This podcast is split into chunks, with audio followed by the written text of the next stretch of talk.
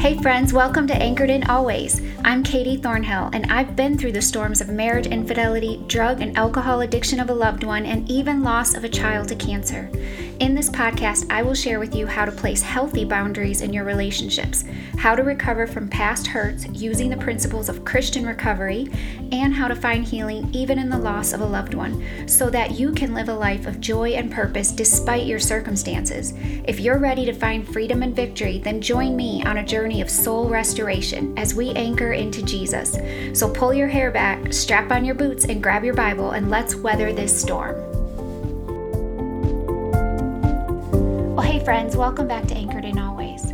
So, this week I titled the episode as What's the Good Medicine and Why Do We Often Refuse It? And I did that because of some very good advice a close friend had given me shortly after my son was diagnosed with cancer. Um, as we began sharing Marcus's story and how we were trying to anchor into our faith, into Jesus during this fierce storm, people began reaching out and, and they started sharing how our story was giving them hope, how seeing what we were going through also gave them perspective and maybe allowed them to have conversations with their families about faith. And I'll be honest, I was torn by this. On one side, I was glad for them. But on the other side, I wrestled with what it was costing me, our family. I remember going on a walk and talking to a close friend and just venting to her, like, I may not be a good person because sometimes when I hear how our struggle is helping someone else, I get angry, thinking, God, I don't want our son's struggle or his possible death at that time to help other people. I just want him healed, God. Can't you find another way to help people than through this? And at that time, she shared with me a very sweet but honest, in a very sweet but honest way, um, that possibly I was missing out on the goodness that God had for me, for our family, and for the kingdom. Like a toddler whose parents are trying to give them medicine that maybe tastes awful but will bring them healing. And that toddler puts their hands over their mouths and shakes their head back and forth, refusing the very thing that will help them get through this trial or sickness. And I was being that toddler. And God was using her to remind me that He didn't cause Marcus to get cancer. That was part of living in a broken and fallen world. And although his plan didn't include Marcus's healing this side of heaven, he is healed. So, me refusing these beautiful stories was delaying my healing too. God wants us to see that He can take every single situation and trial that we face and He can bring beauty from it. So, what are you refusing to receive from God right now? Because maybe you're angry or you haven't forgiven someone or you're holding on to resentment, or things aren't going the way that you thought they should. Take the good medicine, my friend. Open your eyes and look around you and see what God is doing. The outcome may be the same either way, but it will impact how you go through it, how you endure it, and even the, the ending, like how you receive it at the end. James 1:17 says every good and perfect gift is from above coming down from the father of the heavenly lights who does not change like shifting shadows. His love is everlasting and unchanging and he gives good and perfect gifts to his children. I don't know about you but that is so comforting to me. He knows what we need and when we need it most. But he doesn't force his gifts on us. We must turn to him and receive it. We must take our hands off our mouths and allow God to pour into us. When we are hurting, how often do we settle for less than His best? We are going to go through hardships this side of heaven. That's just a fact. But often, when we do, we may find ourselves questioning God. We feel like maybe it's His job to just fix it for us. And when He doesn't, we can begin to search for comfort in other things. But finding temporary com- comfort wasn't the same or isn't the same as healing. It's very tempting to numb our pain with drugs, alcohol, sex, overspending, and so many other things, but they all just put a temporary band aid over the wound, and it often leads to a, a, greater infection and more problems in our lives later. Philippians 1 6 tells us, being confident of this, that he who began a good work in you will carry it on to completion until the day of Christ Jesus. So it may be hard for us to see sometimes through this peephole lens that we have. And we can't see the full completion that God sees until the day of Christ Jesus. So it might not all make sense in our finite thinking until God brings complete restoration. So for now, we know in part, but one day we shall fully know, even as we are fully known. God doesn't like our pain either, y'all. But his plan for us is better than our just escaping it. He wants us to heal and redeem us, providing each of his children with an active hope and eternal comfort. But we can't always see the ways that he's doing that. And many times we may wonder are we still on his agenda at all? Did he just forget about me? Does he not hear me? This is where our faith comes in. What do we truly believe about God and who He is and who we are to Him as His children? And this is why we also need strength and courage to bridge that gap between hurt and healed. Joshua 1 9 says, God tells us to be strong and courageous because He knows we will want to listen to our pain rather than to His promises. He knows that we will want to find our solutions and our own escape routes and he understands that we will struggle to trust his plan is good when it feels anything but good. Our fear is not a surprise to God, which means he has anticipated it and prepared for it with the gift of his word. So, because of these promises, we can be brave.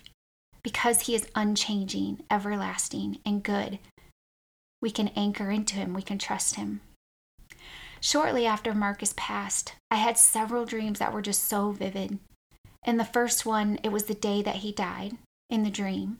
And as they were wheeling his body on the gurney in this zipped black bag to load him into the hearse, I ran off the front porch and I asked them, please wait.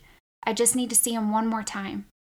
And as they unzipped the bag, his eyes opened. All the color was back in his face, and he sat up. He put his little hands on either side of my face and he said, Mama, I'm fine. You don't have to worry about me. Everything happened exactly as it was supposed to, but you're still here because you have work to do. And then I woke up. I closed my eyes again because I hadn't heard his voice in months, even before he died, and he hadn't been able to lift his arms in quite a while. So I just wanted to see him again. It was so beautiful to sweet, see my sweet boy completely healed, even just for a moment. And then a couple days later, I had another dream that was similar, only this time we were at his funeral. The casket was in the front as my dad was speaking, and all of a sudden the flowers slid off the top, and the lid opens, and Marcus pops up with this great big smile on his face. Again, he was completely healed. He looked at everyone this time, and he says, I'm okay. Everything happened as it was supposed to, but you are all still here because you have work to do. You know, God was reminding me in these dreams that He doesn't make mistakes and He has a plan for all of us and everything, but also that our lives are not just for our own pleasure to grow up and get married and have kids and get a great job and a nice car and so on. It's about walking closely with Him in relationship and sharing the gospel message, serving and loving others and teaching them what it means to be a follower of Jesus Christ. Marcus lived his purpose in only eight years on this earth. I know that many people's faith were impacted by his courage and his story, and they will continue to be. His life and death mattered and had purpose, and so can yours. So let's strive to keep a kingdom focus and remember that this is not our home. And so we don't need to hold too tightly to the things of this life. As Marcus said in those in those dreams, we have work to do. So let's take that good medicine even when it's bitter and let's find healing and get to work for the kingdom of God. Before I close in prayer, I just wanted to remind you if you haven't registered already for the How to Reduce Anxiety and Find Peace workshop, it'll be starting on September 11th, which is a Sunday, at 12:30 p.m. Central Standard Time, and there's still time to register. You will receive a PDF workbook and be added to a private Facebook group just for the attendees for support and encouragement during those 3 days. I will go live each day at 12:30 p.m. to share with you something special that God has laid on my heart that has really helped me tremendously with my own anxiety. If you can't make the live, no worries, you can catch the replay. So scroll down in the show notes for the link to register, or you can email me at katie at anchoredinalways.com. Let's go to the Lord in prayer.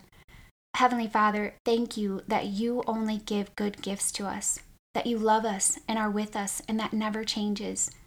God, help us to be willing to take the good medicine, to see past the bitter taste of our circumstances and feelings, so that we can see the goodness that you have for us and the healing that you desire to bring us, even through our most difficult circumstances.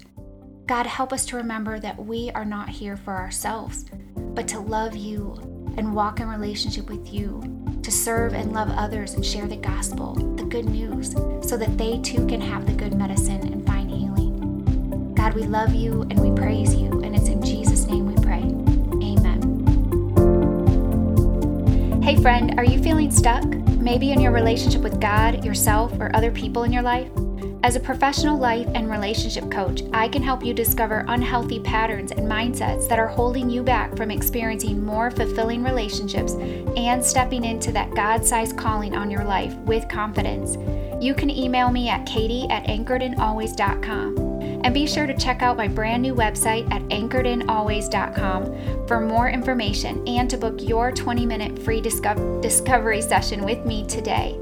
Also, if you enjoyed today's episode and would like to connect and learn more, join our community on Facebook at Anchored in Always. I will put all of these links in the show notes for you. Lastly, I want to bring this message of hope and healing to as many hurting people as possible. So help me spread the love by sharing this podcast on your social media outlets. Please take a quick minute to subscribe and leave me a review. Thank you for anchoring in with me today. God bless you as you weather your storms.